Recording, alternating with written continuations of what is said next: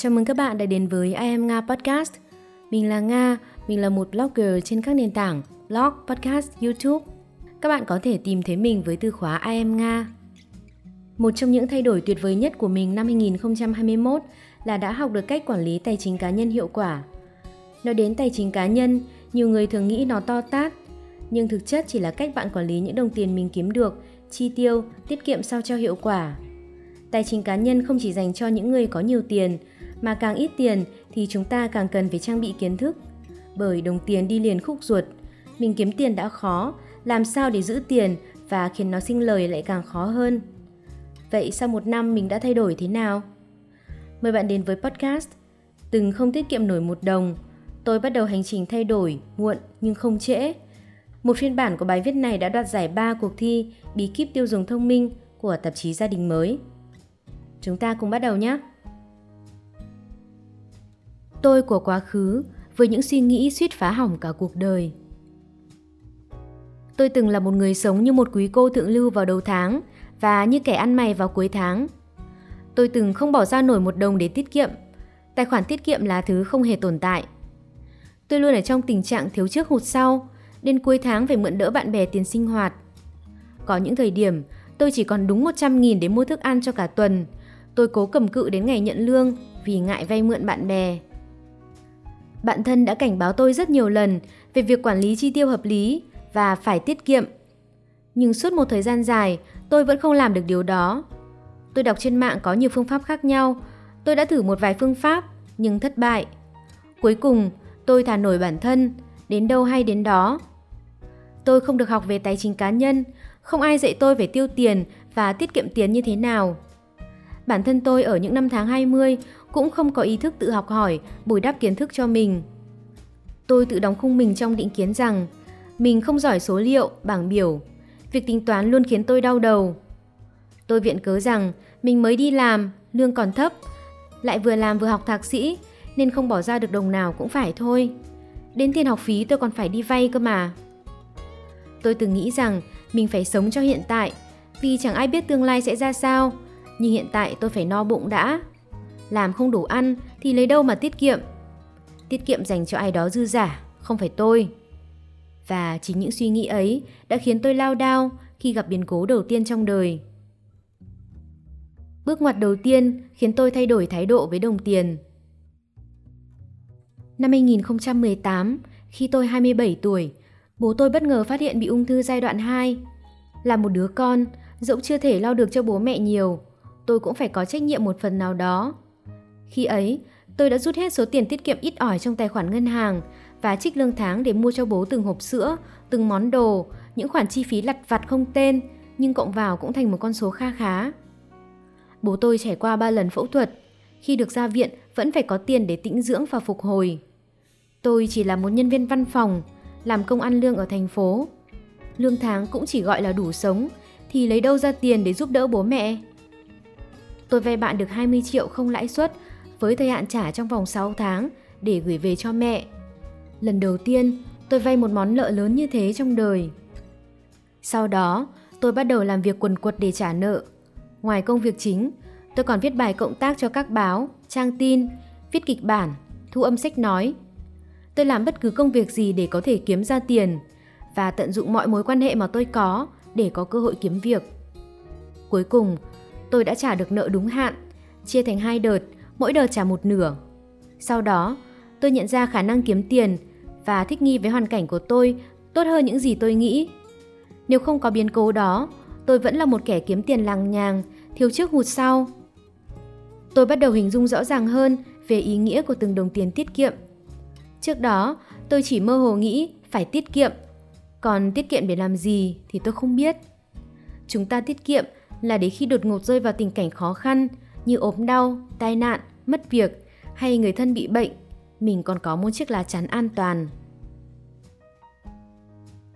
Tuổi 30, tôi bắt đầu hành trình thay đổi, muộn nhưng không trễ.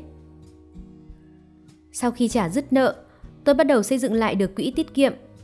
Từ kinh nghiệm làm quên ăn quên nghỉ trước đó, tôi đã có một khoản thu nhập phụ đều đặn ngoài lương. Số tiền đó tôi để dành tiết kiệm hoặc đầu tư cho bản thân mình. Lúc này tôi vẫn chưa có kiến thức về tài chính cá nhân, cũng không có kế hoạch chi tiêu hàng tháng, nhưng tôi không còn thiếu trước hụt sau như trước. Covid-19 bất ngờ ập đến, khiến cả thế giới thay đổi.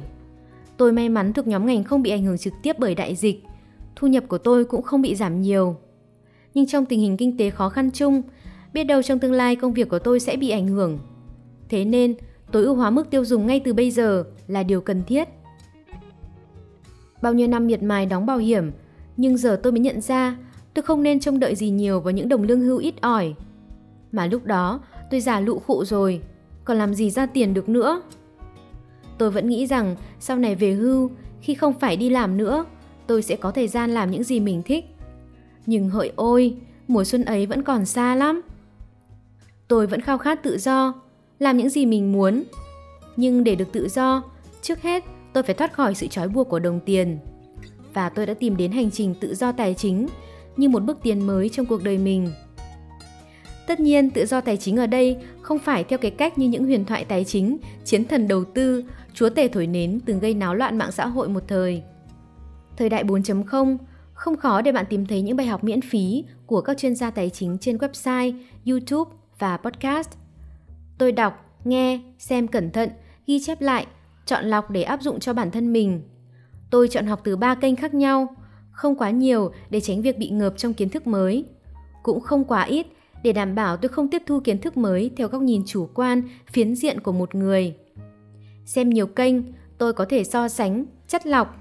Về cơ bản, những gì họ chia sẻ có nhiều điểm tương đồng. Phương pháp này bổ sung cho phương pháp kia. Tháng 6 năm 2021, tôi bắt đầu một cuộc thay đổi mang tính cách mạng với cuộc đời mình. Tôi bắt đầu sống tối giản và theo đuổi hành trình tự do tài chính và vẫn duy trì cho đến tận bây giờ. Trước đó, tôi đã bắt đầu gia tăng thu nhập và tiết kiệm tiền. Nhưng kiến thức quản lý tài chính cá nhân chưa có nên vẫn chưa kiểm soát được việc thu chi của mình. Thường mua sắm bốc đồng và lãng phí tiền cho những món đồ không thật sự cần thiết. Tôi đã nhìn ra vấn đề của bản thân nhưng chưa tìm được phương pháp phù hợp để thay đổi. Rất may mắn, tôi đã tìm thấy những gì mình muốn, đúng lúc mình cần. Phương pháp quản lý tài chính cá nhân mà tôi đang áp dụng được tham khảo từ chuỗi video về hành trình tự do tài chính được chia sẻ bởi anh Hiếu Nguyễn và cuốn The Total Money Makeover của Jay Ramsey. Tôi chưa có điều kiện tiếp cận sách gốc bằng tiếng Anh và đến thời điểm tôi tạo ra podcast này thì cuốn sách này vẫn chưa có ấn bản tiếng Việt. Tôi tiếp cận qua một bài viết tóm lược nội dung chính của cuốn sách trên blog The Present Writer. Về cơ bản, phương pháp mà Dave Ramsey đưa ra cũng tương đồng với phương pháp mà anh Hiếu Nguyễn chia sẻ.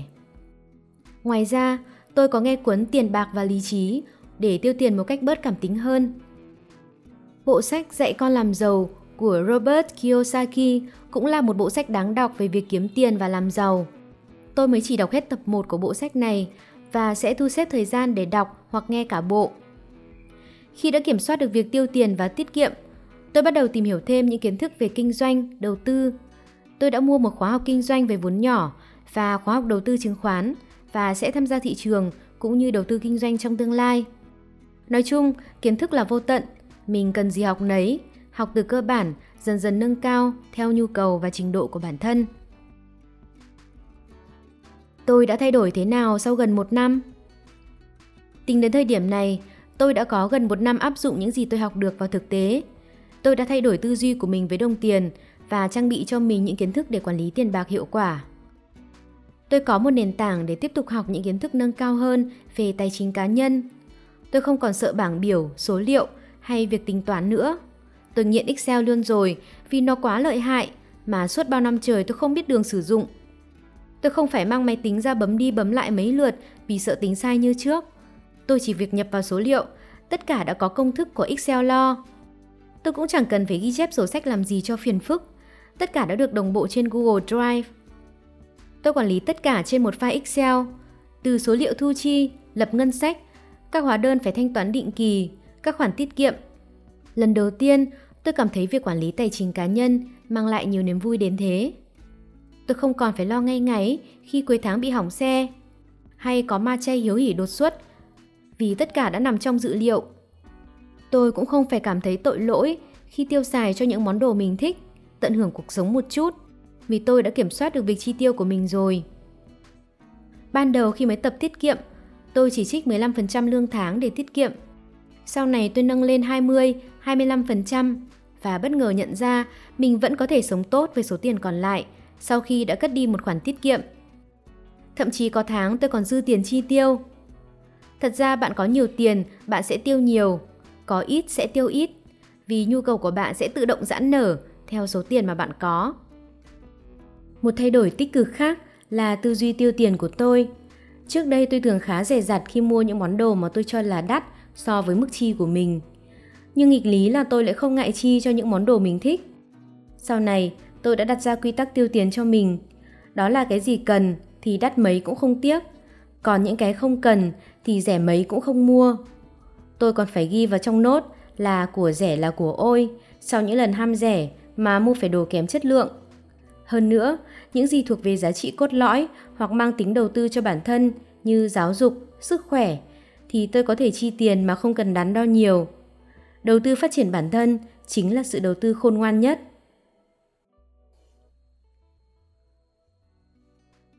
Những bài học tôi rút ra Muốn kiểm soát tài chính cá nhân, trước hết phải thay đổi tư duy của bạn về đồng tiền. Tư duy quan trọng hơn phương pháp. Tư duy đúng đắn sẽ dẫn bạn đến một phương pháp đúng đắn.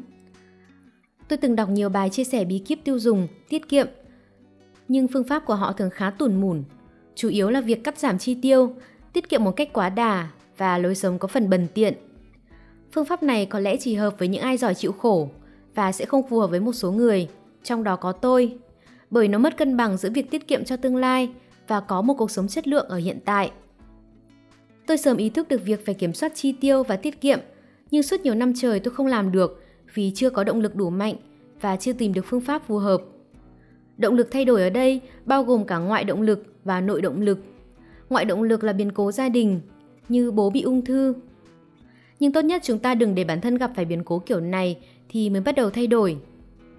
Nội động lực là đến thời điểm tôi nhận ra mình cần phải thay đổi. Tôi muốn kiểm soát việc chi tiêu của mình tốt hơn, không mua sắm mất phanh như trước. Và khi tôi đã muốn thay đổi, tôi sẽ tìm được phương pháp phù hợp thôi. Chỉ cần bạn muốn thì bạn sẽ tìm thấy thứ bạn cần. Tôi gọi đây là hành trình thay đổi muộn nhưng không trễ, bởi nó muộn so với những người khác và với cả cuộc đời tôi nữa. Nhưng nó vẫn bắt đầu kịp lúc. Tôi cho rằng cái gì cần đến, nó sẽ đến đúng lúc. Bởi khi trẻ hơn, tôi muốn thay đổi cũng chưa đủ động lực để thay đổi. Và nếu hành trình này bắt đầu muộn hơn, khi tôi đã 40, 50 hoặc thậm chí vào tuổi xế chiều, thì có thể sức khỏe tài chính của tôi sẽ rất bi đát. Một tác dụng phụ của việc học là bạn càng học nhiều thì càng thấy mình biết ít. Bạn sẽ bắt đầu phán xét bản thân trong quá khứ, một phiên bản ngu si về cái nhìn của bạn bây giờ. Bạn sẽ tự trách mình, sao không tiết kiệm và đầu tư sớm hơn, sao lại tiêu xài hoang phí. Bạn hoang mang về sức khỏe tài chính hiện tại và cực kỳ bi quan về tương lai. Tôi cũng từng trải qua những cảm giác như vậy. Nhưng sau đó tôi nhận ra mình học là để trưởng thành, học để tìm được phương pháp giúp mình có cuộc sống tốt hơn, chứ không phải học để phán xét bản thân hay trở nên bối rối, hoang mang hơn. Như khi tôi than phiền với bố về đời sống văn phòng, lương ba đồng ba cọc, không biết bao giờ mới tự do tài chính, thì bố bảo năm 30 tuổi, tất cả tài sản của gia đình tôi, tính cả vật nuôi, mới vỏn vẹn có 10 triệu. Tôi cũng không rõ đổi ra tỷ giá hiện tại là bao nhiêu tiền, nhưng nói chung đó không phải là một con số lớn ở thời đó. Bố tôi làm ăn còn thất bại trắng tay đến hai lần. Thế rồi sao? Bố vẫn nuôi hai chị em tôi học hết đại học, riêng tôi học lên bậc thạc sĩ. Sau đó bố mẹ vẫn mua đất, xây nhà ở thành phố và có một khoản tiết kiệm. Nên là bố tôi khuyên tôi cứ lạc quan lên. Ở podcast này tôi sẽ không chỉ chi tiết các bạn nên quản lý thu chi như thế nào, tiết kiệm ra sao, mà tôi chỉ đưa ra một cái nhìn tổng quan và những trải nghiệm thực tế của bản thân mình.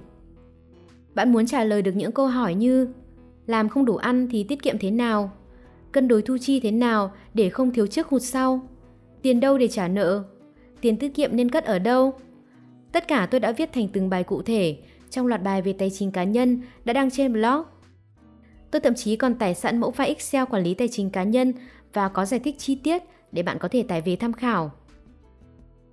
Bạn quan tâm có thể tìm đọc thêm trên blog của tôi iamnga.home.blog. Tôi cũng sẽ cân nhắc chuyển những bài viết đó sang dạng phát thanh nếu có thể. Ngoài ra, bạn có thể tham khảo trên những kênh khác cố gắng chọn lọc những kênh uy tín để học hỏi. Trên blog tôi cũng có giới thiệu một số nguồn miễn phí, dễ tiếp cận để bạn có thể học quản lý tài chính cá nhân ở mức độ cơ bản. Các bạn vừa lắng nghe bài viết Đừng không tiết kiệm nổi một đồng. Tôi bắt đầu hành trình thay đổi muộn nhưng không trễ. Đây là một bài viết nằm trong loạt bài về tài chính cá nhân mà mình từng viết và đăng tải trên blog. Nếu bạn quan tâm thì có thể tham khảo thêm trên blog của mình. Các bạn có thể tìm kiếm I am Nga trên à, Facebook, YouTube và các nền tảng nghe podcast phổ biến như Spotify, Google Podcast, Anchor. Hẹn gặp lại các bạn trong những số podcast sau.